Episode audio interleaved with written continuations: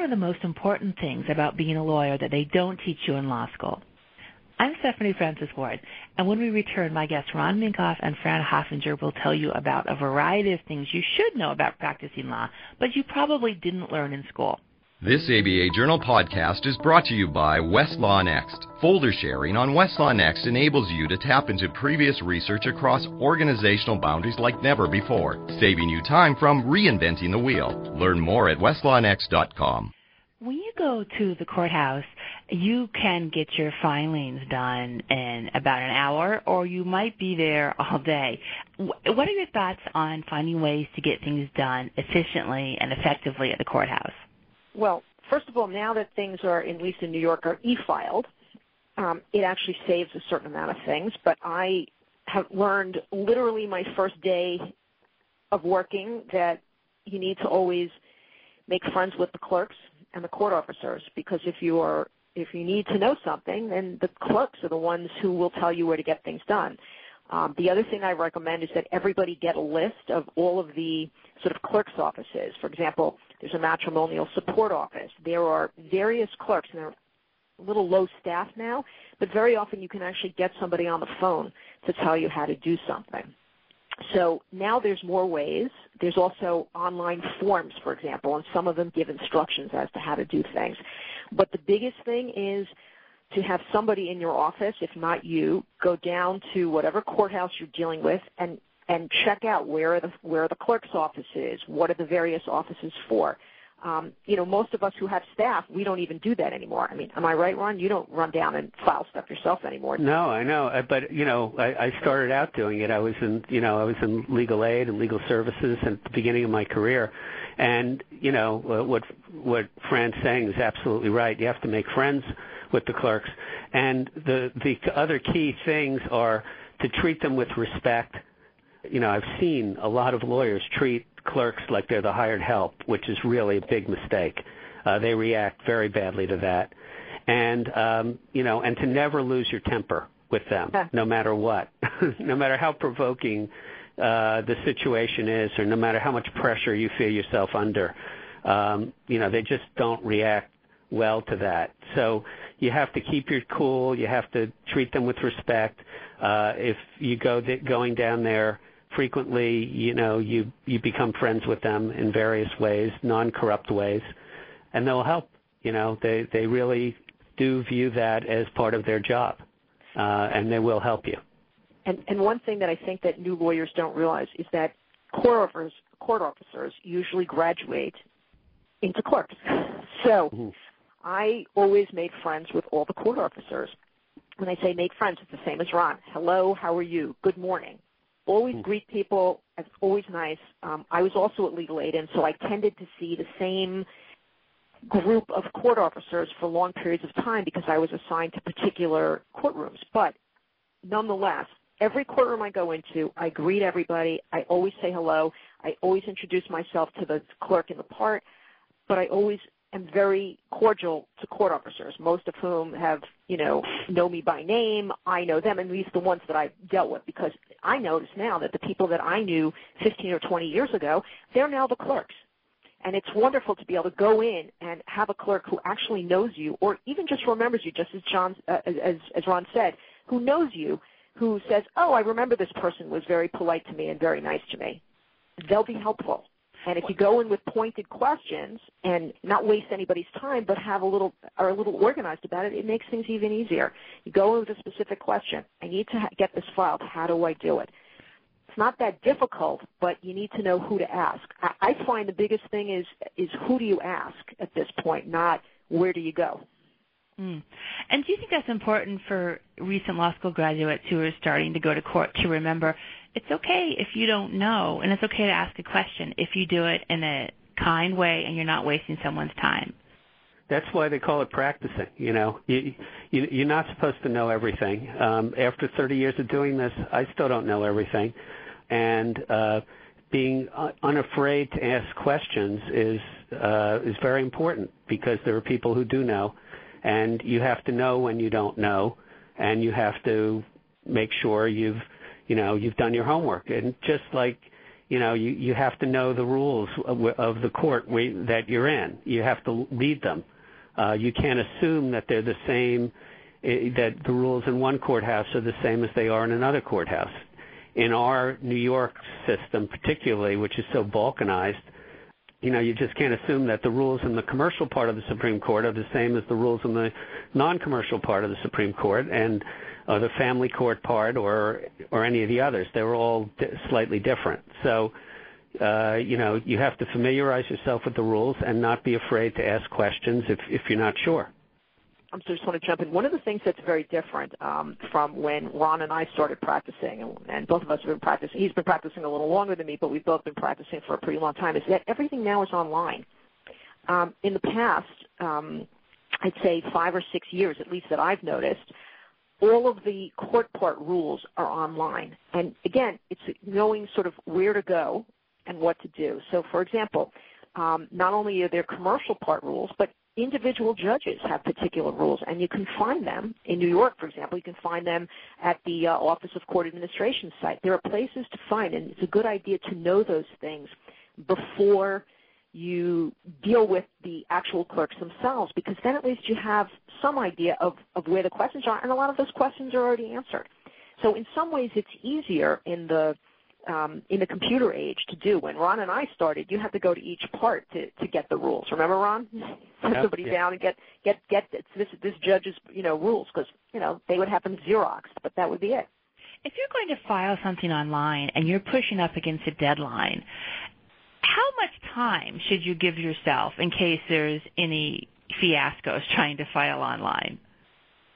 Well, you know, it's getting better, uh, you know, and and uh, becoming more efficient as the uh, court system learns how to do it. You know, federal court is very smooth now. Uh, state court here in New York is getting better. So, you, I, you know, it, it's getting easier, and the fiascos happen less and less. But if you're still learning your way, uh, on how to do it, you know, you really should give it give it uh, you know sometimes a day in advance or at the very least in the morning rather than in the afternoon so that when if things get bounced uh, they they will you know you can refile them. Usually though even when things get bounced nobody will hold it against you. They'll they'll uh, the first filing will often be sufficient to satisfy everyone they're pretty forgiving about that most of the time. But you know, again, it will depend on which courthouse you're in. I'm with Ron on that. I was just going to say our experience has been I also never leave anything to the last minute because I'm also neurotic. What if you know? What if there's a power outage? What if our computers are down? So I don't wait till the last minute. But what I want to say is that right now. Um, It seems when it first started, there was a big lag, particularly on the federal system. I noticed that if you filed something, you might not get a confirmation about it for several hours. So in, when we were doing a lot of filing on the federal system, we did ours early, just as, as as Ron suggested. We did it in the morning so that we could make sure that it got filed. I found my experience with the with the New York City courts right now, the state courts, is if you file something, you get confirmation very, very quickly and so you you would know very quickly whether or not there's a mistake. Maybe I'm wrong. Maybe I've just been filing at the right times. I've worked with a lot of lawyers over the years, and um, and some of my current partners, some of my past partners, uh, were people who were had a very different way of doing things than I do, which uh, which was to wait and is to wait until the last minute to get things done. And they're great lawyers. Uh, some people just need to kind of like wind up and wind up and wind up, and then it all comes out, and they give you an amazing product uh, right at the end, right at the deadline. The problem with doing that is that if there's something missing, uh, you're scrambling to to fix it with very little time to do that, and that puts puts you in a bad place.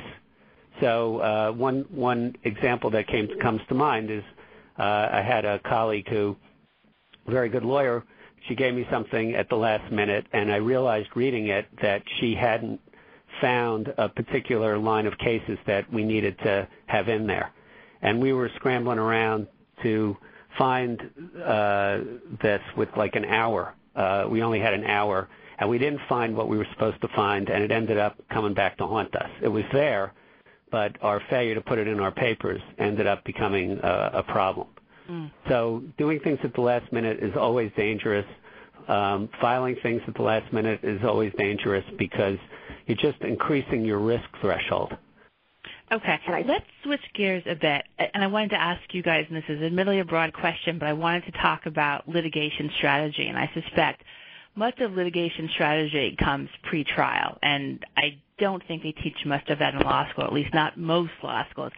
Um, Ron, do you have just a basic tip, or like if can you sum up real quickly how young lawyers can get better at litigation strategy and getting the best result for their client? Well, it, you know, uh, so much of it is based on experience yeah. uh, that it, it you know, it, Do you think that some of it comes to people naturally, perhaps? Some people have it and some people don't, maybe. Well, can always get better. You can always get better, and, and uh, frankly, well, I've known people who are sort of natural trial lawyers in terms of standing up and being able to ask questions. Um, that I, I haven't found too many people who are just natural strategists uh, because it, it requires there's so many variables involved in strategizing. To me, everybody has a different style, but one of for me, what's always worked is to be a better strategist is to get in touch with the law that covers the case first, uh, to understand what it is that you need to prove or disprove, to understand what the cases say, um, so that you can make good decisions uh, and and start to strategize and think about the case that way. You know, you can't intuit your way through cases, especially when you're a young lawyer, because you just don't know enough to intuit.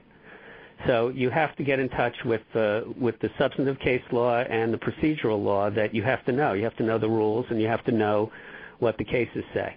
And for me, that provided sort of the baseline that I would use to start creating strategy. You know, uh, if I looked at a complaint and I saw there might be a statute of limitations issue, you know, I'd go and find out what the statute of limitations is and when it starts to run and all of that, then I start to develop the strategy around how am I going to how am I going to uh, establish that defense.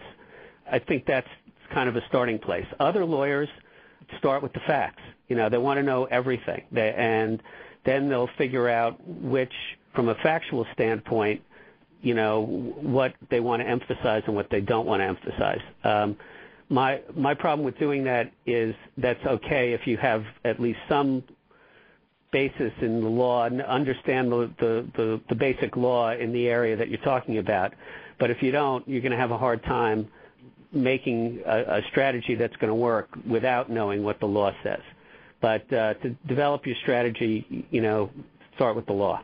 And Fran, what do you think? in criminal work, everything's done in a very short time frame, and unlike a in a civil case where you can get extra time for certain things. Uh, in criminal cases, you're you're much more limited. You have a, a, court who's a judge who's really on top of you. You have issues of of um, speedy trial, and you may have a client in prison, and you'd like to get your client out of prison as quickly as possible. So you have to hit the deck running right away. So what generally happens in, in, in criminal cases in strategizing is slightly different because the first thing you need to do is you need to find out what is your client charged with. Then you need to find out what is the law. You go back and look at the statutes to see what's your client charged with. So it's not that different in terms of familiarizing yourself with the law. But in criminal cases, very often your next step is to go speak to the prosecutor.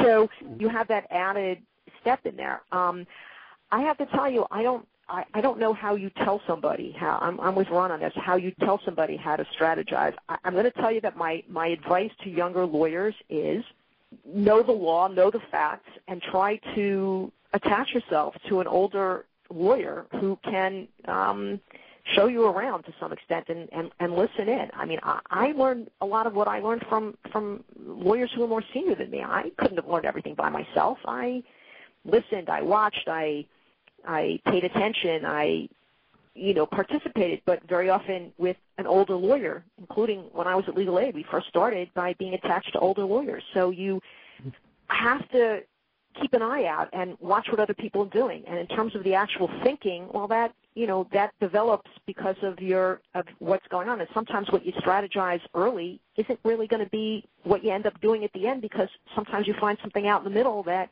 changes things. So you need to also keep an open mind about strategizing.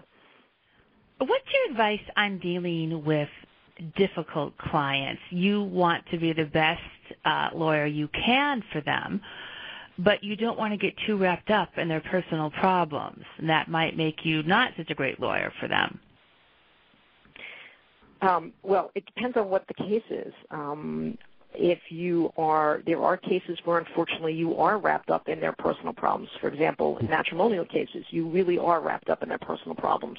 But would you agree you have to set some kind of boundaries? Well, I think what happens is, and it goes back to, you have to listen and see where your client is on a lot of things. Uh, one of the things that I found is that in, in criminal cases, you're not dealing with emotional in some ways. You're dealing with, in some ways, how do I get, how, do I, how do I help this person and maybe save this person's life? So it's a different focus in civil cases and in matrimonial cases, for example, people are upset. They are upset, particularly if they're personally named or they're sued personally, or you know you're in the middle of a partnership fight. Two partners who've been together for 30 years are breaking up and they're suing each other over whatever.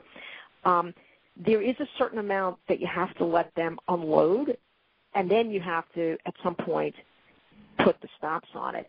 So I think, for me, I'm just using a, a matrimonial case as an example. I'll listen to a certain amount of it, and then I'll try to direct the client towards something practical to say, okay, I know you're very upset about this, but let's figure out how we can turn this into an advantage in something. So you have to, you do have to kind of nudge them.